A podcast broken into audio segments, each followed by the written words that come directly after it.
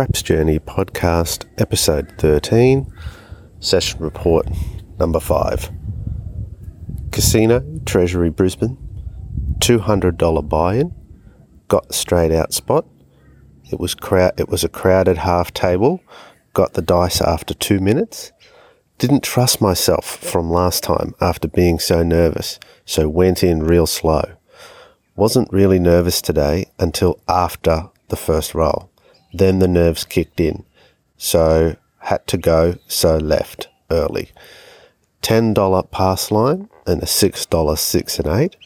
Rolled for about 25 minutes.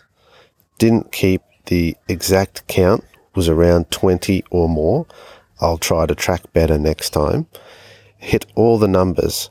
We don't have fire bet in Australia, is or the all tall or small, just pure craps, no extra special bets.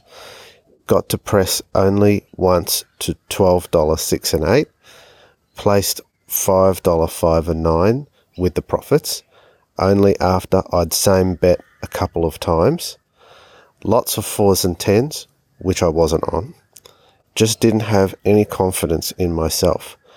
Players were hitting $25 hardways, $25 hardways and horns. Chips were flying everywhere.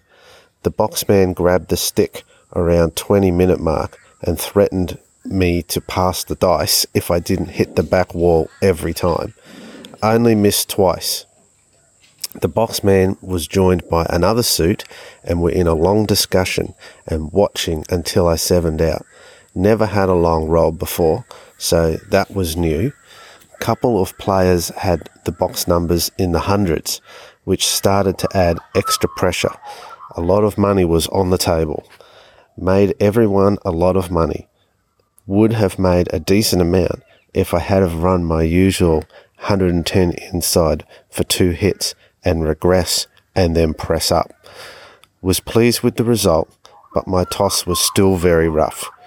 Tried to use some new sets I got from Ninja Craps, the 3V equivalent, but set it wrong quite a few times under pressure. Coloured in at 300 in 35 minutes. End of report.